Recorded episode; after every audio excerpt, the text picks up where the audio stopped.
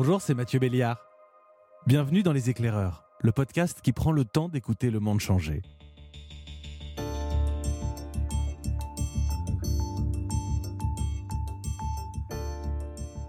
En mai dernier, le nombre de détenus en France est passé sous la barre des 60 000. C'était une baisse historique, la conséquence du coronavirus, évidemment.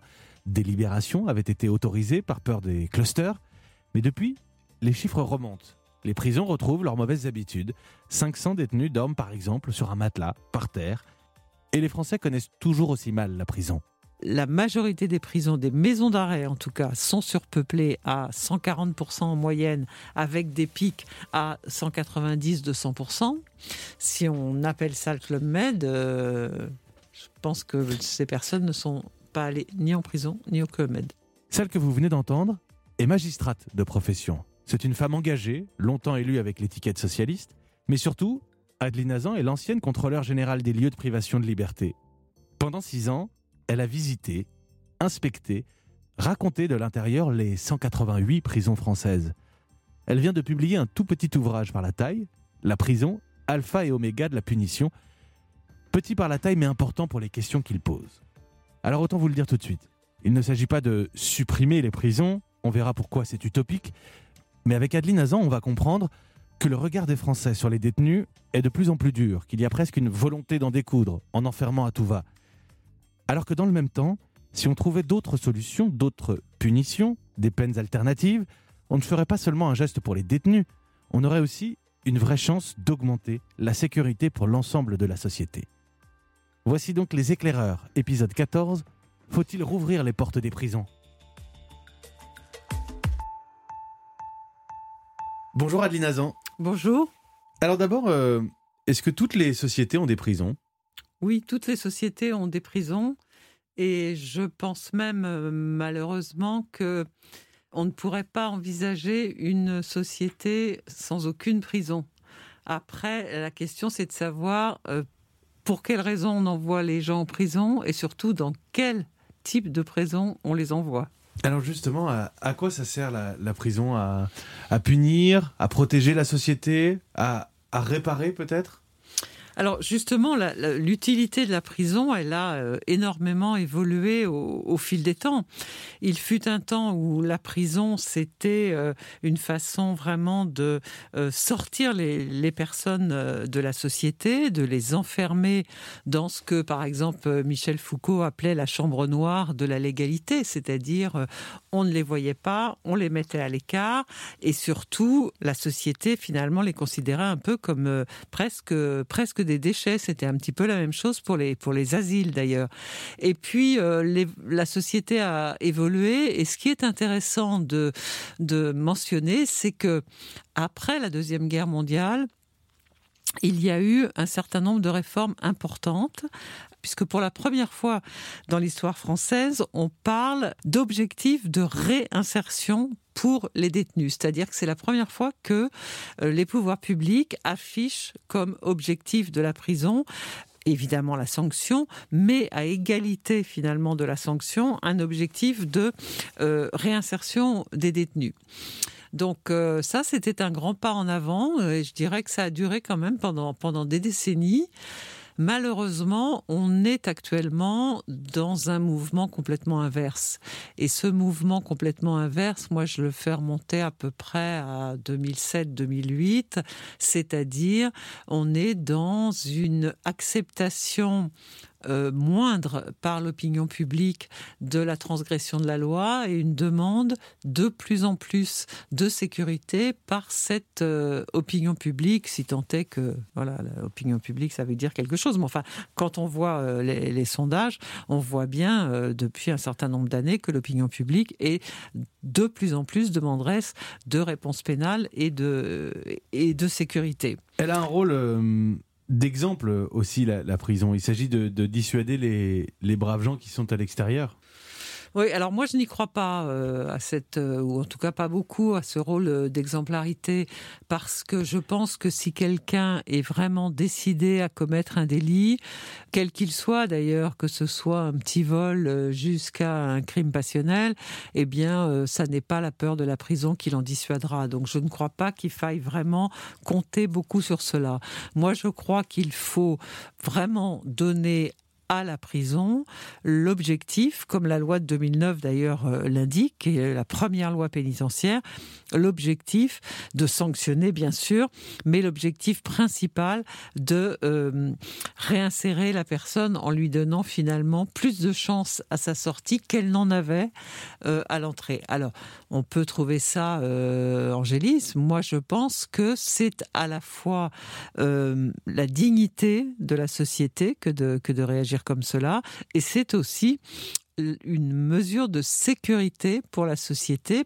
Il est bien évident, et ça, euh, de très nombreuses études l'ont prouvé, que euh, ce qu'on appelle dans le jargon les sorties sèches, c'est-à-dire sans préparation, sans suivi, ça augmente euh, considérablement les risques de récidive. Donc plus un détenu sera préparé, plus il aura par exemple appris un métier, plus il aura gardé de contact avec sa famille, eh bien mieux il sera inséré à la sortie, moins les risques de récidive seront grands et donc plus la société sera, sera protégée.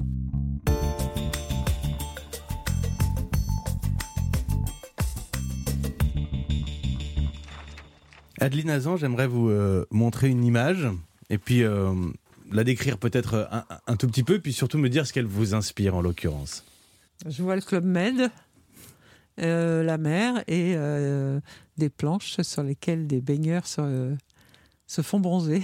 Alors, dans, votre travail, la prison alpha et oméga de la, punition, vous dites que tout ce qui n'est pas sévère avec la prison n'est pas crédible. Et quand on a un débat sur la prison, on nous dit tout le temps, ça va, c'est pas le club Med non plus. La prison aujourd'hui, c'est pas le club Med.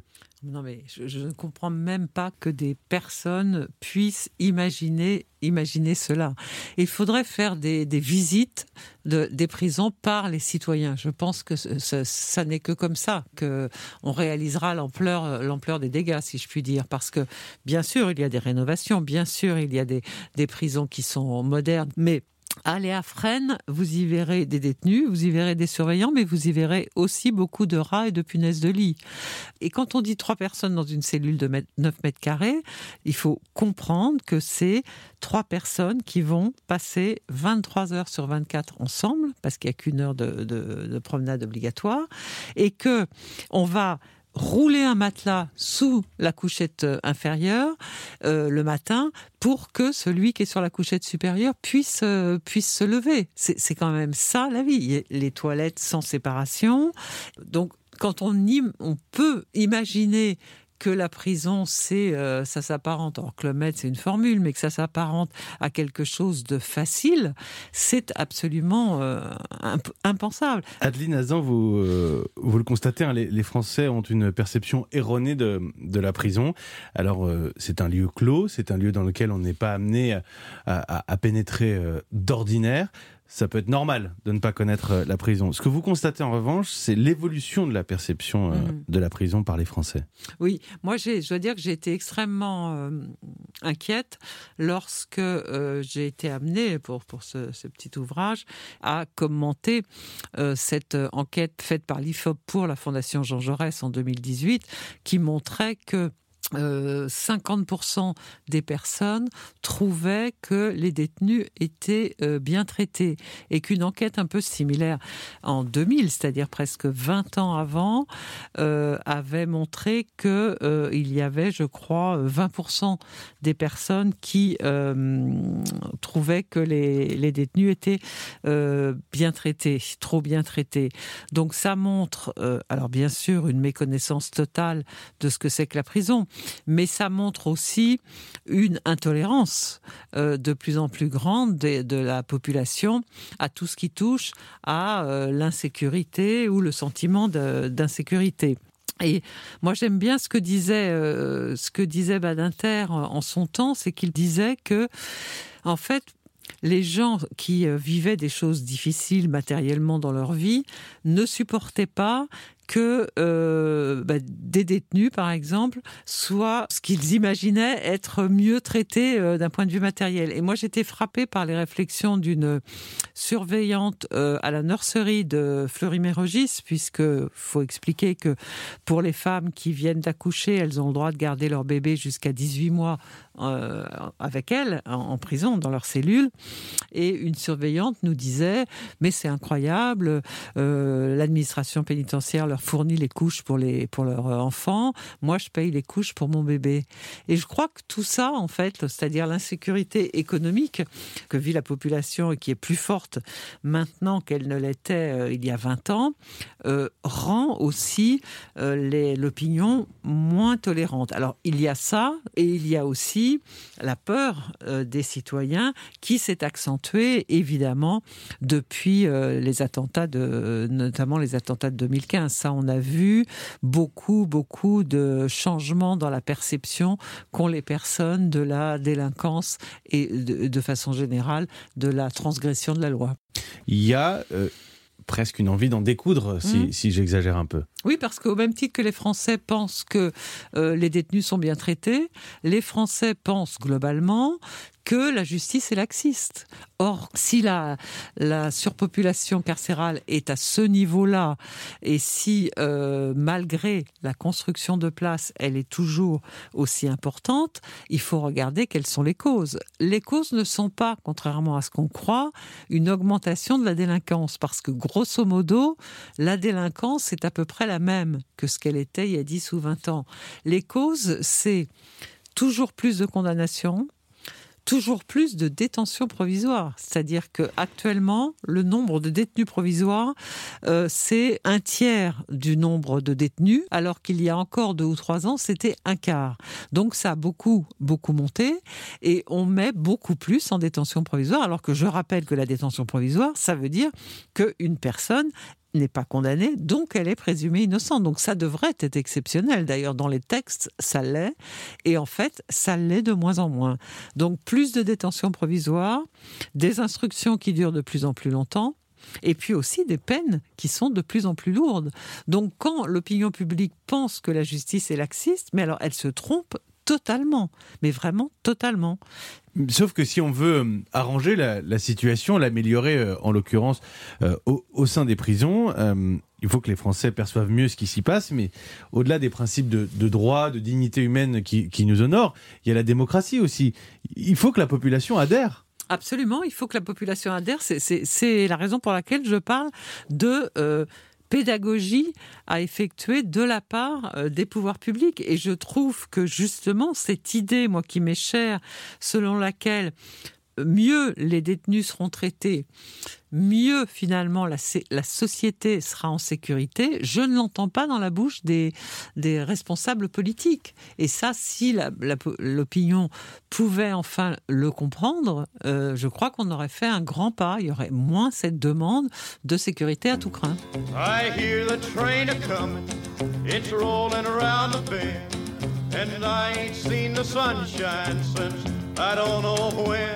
I'm stuck in Folsom Prison. Est-ce que la, prison euh, sert à ceux qui sont dedans ou à ceux qui sont dehors?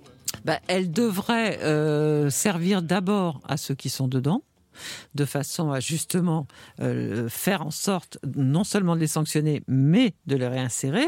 Et puis, bien sûr, elle sert aussi à ceux qui sont dehors. C'est vrai que pour protéger, par exemple, des victimes d'infractions, eh bien, euh, parfois, il est nécessaire d'incarcérer une personne. Le tout, c'est finalement une question de proportionnalité. C'est-à-dire, est-ce que dans ce cas-là, il est vraiment important d'incarcérer la personne ou bien est-ce que une mesure de sursis mis à l'épreuve, de hum, placement en, chantier extérieur, de contraintes pénales. Est-ce que tout cela ne serait pas plus utile et ne permettrait pas justement de ne pas casser euh, un cursus? Parce que qu'est-ce qu'on fait quand on incarcère quelqu'un?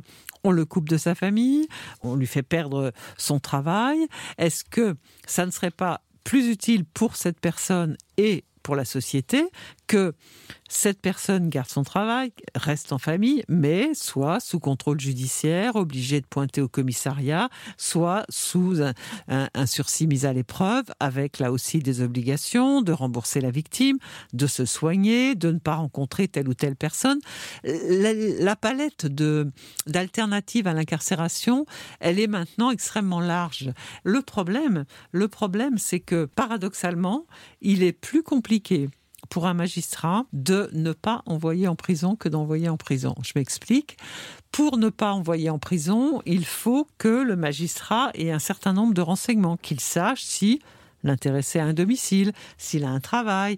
Et pour savoir tout cela, il faut qu'il y ait des enquêtes de personnalité. Bah, très peu de renseignements de personnalité. La, solution, ça va être d'incarcérer. Euh, 61 000. 61 000 détenus, c'était le nombre au, 23 avril euh, dernier. Euh, je voulais absolument qu'on en parle. Il s'est passé quelque chose de, magique, de, mémoire. on, parle de surpopulation carcérale depuis des années. Et puis, il y a eu un effet Covid, un effet confinement, euh, libération de, détenus euh, euh, en détention provisoire, les, fins de peine, le fait qu'il y ait moins d'entrants. Simplement, cette mécanique de deux mois du Covid, Adeline Azan, elle a permis de montrer que c'était possible. Absolument. Que c'était tout simplement possible de lutter contre la surpopulation elle a permis De montrer que ce qu'on était quelques-uns à prôner, et on criait un peu dans le désert, eh bien, non seulement c'était euh, ça pouvait se réfléchir, mais c'était concrètement possible. Et ça s'est fait en deux mois. Et il n'y a pas eu de drame. Donc c'est un exemple absolument incroyable de ce qui est possible de faire quand il y a une volonté politique. C'est la raison pour laquelle je dis souvent que pour régler le problème des prisons, il y, a, beaucoup de choses. Il y a des histoires de budget, il y a, il y a des questions évidemment euh, très importantes, mais il y a d'abord et avant tout une question de volonté politique, parce que je pense que tous les gouvernements euh, successifs euh, depuis, depuis longtemps, maintenant depuis presque 20 ans, n'ont pas osé finalement prendre des mesures drastiques pour faire baisser la, la population carcérale, parce qu'ils avaient peur de la, du jugement de l'opinion publique.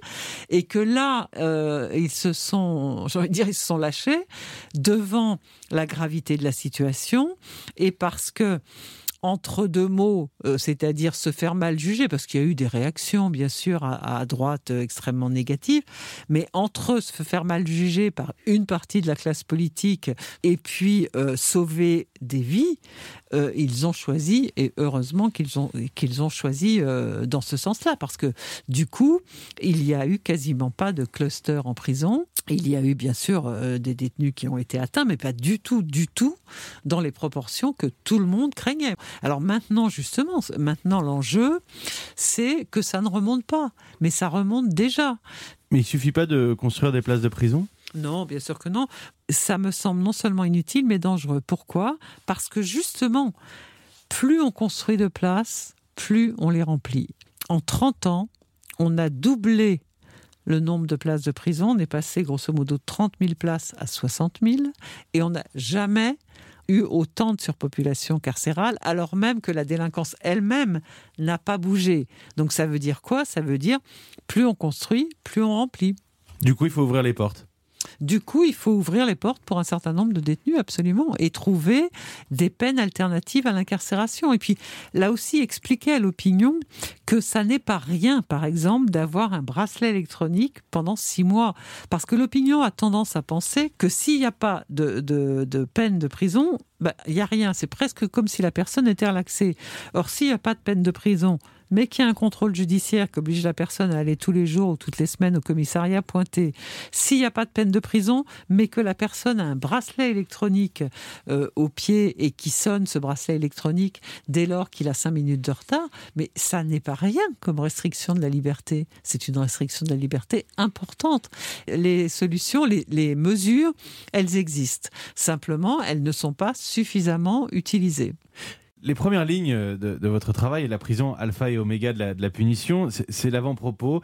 Euh, faut-il abolir la prison comme fut abolie en 1981 la peine de mort? J'allais euh, attaquer finalement cet entretien avec cette question. Est-ce qu'il faut abolir la prison ou est-ce que c'est une question absurde C'est pas une question absurde, c'est une question qui s'est euh, posée. Moi, je me souviens, longtemps, euh, quand je présidais le syndicat de la magistrature, c'est une question qui se posait. Euh, certains, d'ailleurs, avant moi, l'avaient prôné. Moi, je, pense qu'on peut pas. On peut pas. C'est irréaliste. Je pense que ça serait formidable dans une société idéale d'abolir les prisons.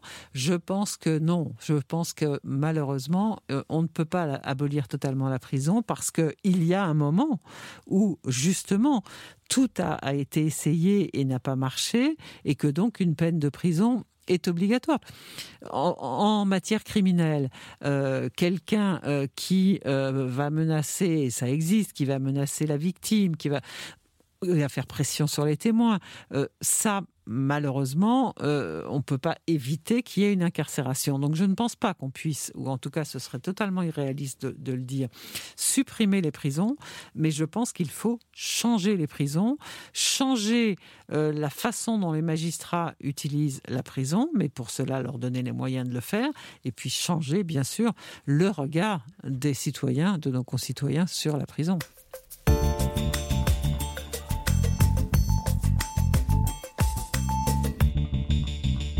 Adeline Azan, c'est une question euh, rituelle dans ce podcast, dans les éclaireurs. On termine toujours avec cette question. C'est plus facile de se changer soi-même ou de changer le monde?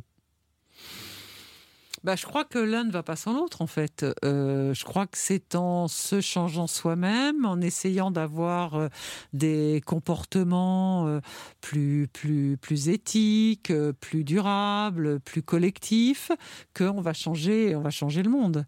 On est une société de, de, personnes individuelles, mais qui composent la collectivité. Donc je pense que l'un ne va pas sans l'autre et que c'est soi-même en étant plus porté vers euh, la collectivité, en étant plus à l'écoute de ce que vit euh, l'autre, qu'on va changer le monde et en n'étant pas replié justement sur soi, ses idées, ses privilèges, ses convictions, sans voir que il se passe autre chose ailleurs. Changer notre regard déjà. Changer notre regard, bien sûr. Merci Adeline Azan. Merci.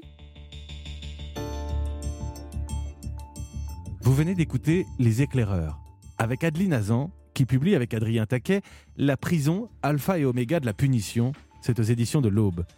Les éclaireurs est un podcast Europe 1 Studio avec Marina Pruzès à la programmation, Fanny Rascle à la production et Jean Lénaf à la réalisation. On vous retrouve le 8 janvier, après la trêve des confiseurs, pour un nouvel épisode des éclaireurs. D'ici là, les 14 premiers chapitres sont disponibles sur toutes les plateformes pour être écouté, réécouté autant que vous le voulez, pour être partagé aussi. Prenez le temps d'écouter le monde changer. À très vite.